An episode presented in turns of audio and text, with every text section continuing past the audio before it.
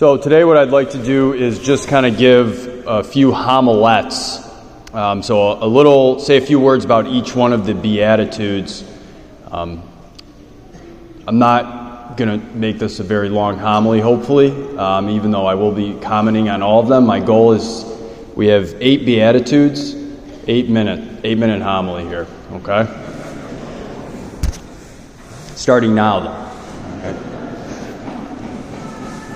Blessed are the poor in spirit, for theirs is the kingdom of heaven. This is one of the themes that I kind of harp on a lot as a preacher poverty and wealth, and how we understand it, and what it has to do with the spiritual life. Sometimes that means material wealth, but what the scriptures tend to mean when they speak about how being rich can blind us is we fill ourselves with many things, especially as modern people right now we have the capacity to fill our time and, um, and, our, and our very persons, our bodies, with various things that can sometimes make us a little bit delusional about our state in, in reality. We sometimes don't realize how every single breath that we take is utterly and totally dependent upon God. And we can see these things a little bit better. This is why when people have major crises in their lives, they tend to have kind of a clarity and they tend to start to reach out to God as things start to get worse. Um, in his riches, man lacks wisdom. Psalm 49. Very, very true. We fill ourselves, we fill ourselves, and often that means with technology and pleasures and honors and wealth, etc., etc that means that we, we kind of have this delusion of pride, that we ourselves make ourselves and we become kind of our own gods. And so to empty ourselves, and we're moving into Lent in about a month, to empty ourselves and kind of consider what does it look like for me to fast, to take away something so that I can so that I can make room for something greater that is make room for God and the things of God that lead me deeper into that relationship with God. Second beatitude Blessed are those who mourn, for they shall be comforted. You know, we all know people who live very, very difficult lives. Um, some people, this is a physical thing. Some people, this is the loss of loved ones. Think about John Paul II losing all of his immediate family members by the time he was 19 or 20, I believe. And this could be relational, um, some people just have very difficult sufferings in life. We remember the story of Job in the Old Testament. Job was tempted to curse God because of his suffering. All these horrible things happened to Job. He lost his kids, he lost all of his wealth, he lost his, his, uh, his own physical health. He got boils, developed boils on his skin and made him miserable. And Job never cursed God. Blessed are those who mourn, they will be comforted, clinging to God in faithfulness. Blessed are the meek, for they shall inherit the earth. You know, this one is typically very misunderstood. The idea of being meek does not mean being weak. Being meek is not to be weak, it is to use power and status properly.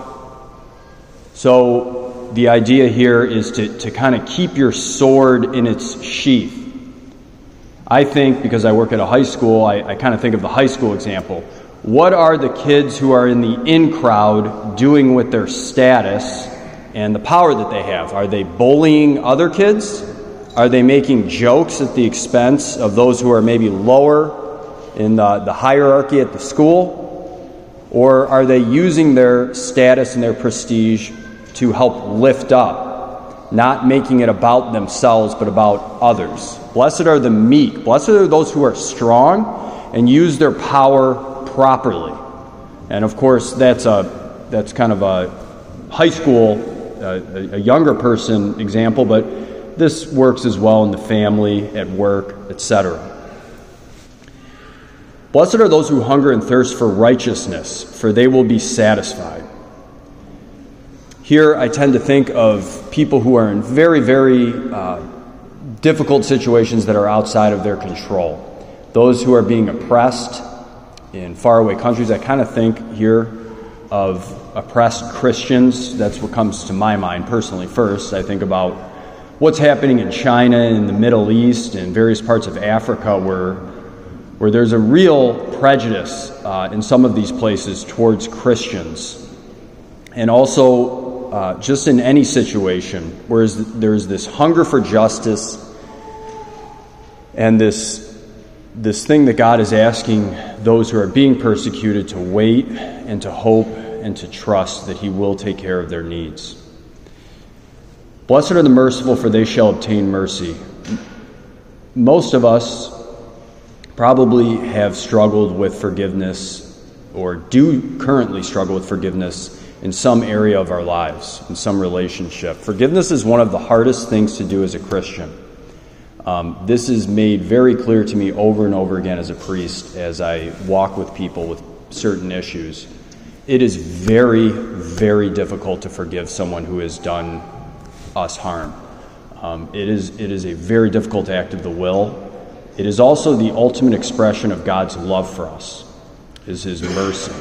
That's why the cross is the, the crucifix is the ultimate expression of God's love as the people are crucifying Jesus, as they've publicly humiliated him, they've stripped him bare, and they're spitting on him and hurling insults at him. He's, and these are the people that Jesus is there to save. He says, Father, forgive them, for they know not what they do. This is an imperative for us to go to heaven. We will not go to heaven if we have if we hold on to grudges against people and we do not continually forgive. Jesus says that over and over again. So, one of the main themes of, of, of, the, of the New Testament and of the four Gospels if we don't forgive others, we will not be forgiven by God.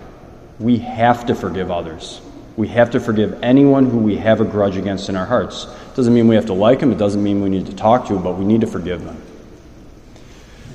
Blessed are the pure in heart, for they shall see God the whole Christian life can be seen as a purification where we start to let go of attachments towards idols, different things that keep us away from God and that we put higher than God. And we start to, to let go of those things for a greater love of God and love of neighbor. The concept of purgatory and the teaching that the church has on what happens when we die is if we still have some of these attachments when we die, but we're in a state of grace. We are purified in purgatory so that we can see God completely and utterly face to face. This is what heaven is it's the beatific vision. Blessed are the peacemakers, for they shall be called sons of God. If we have a deep prayer life, if we are with the Lord sacramentally, going to Mass, going to confession when necessary, praying daily, we will carry the peace of God within us and it will exude from us, and others will sense it. They will feel our peace. We know, we probably all know people like this, right? That's what a saint is someone who exudes the peace of God because they are so close to God and God dwells within them in such a way that we feel the peace of Jesus Christ Himself when we encounter that person. Blessed are those, and the last two I'm going to put together because I'm, I'm already past my time limit. Blessed are those who are persecuted for righteousness' sake, for theirs is the kingdom of heaven. Blessed are you when men revile you and persecute you and utter all kinds of evil against you falsely on my account. Rejoice and be glad, for your reward is great in heaven. For so men persecuted the prophets who were before you. We should not ever be surprised that making a good choice for Jesus gets us into trouble. Um, this is throughout, from the book of Genesis all the way to the book of Revelation. This is the whole history of, of, of, follow, of Christians who have followed Christ in many regards. You know, I listen to tons of secular news and podcasts and I once heard a person say, a couple years ago the only acceptable prejudice in these days is against Catholics. And I do believe to a certain extent there's a lot of truth in that comment. Um, it's amazing some of the vitriol that is, and some of the wild things that are, that are said about the Catholic Church that are just completely factless and, and nonsensical. But again, this should not surprise us. As we grow closer to Jesus, we should not be surprised that we get more and more pushback. Jesus tells us this. If, if, they're, going, if, if, the, if they're going to kill me, they killed God. We as humans killed God when he became a human being. What are they going to do to you? No disciple is greater than his master. And so we should expect this persecution.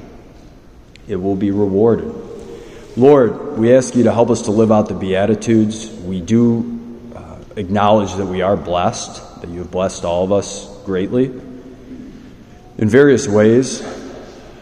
Help us to orient our lives towards your kingdom and not live only for the things of this world, but with our eyes fixed on our ultimate destiny. We ask this through Christ our Lord. Amen. And let us take a few moments in silent prayer to just listen to and speak with the Lord.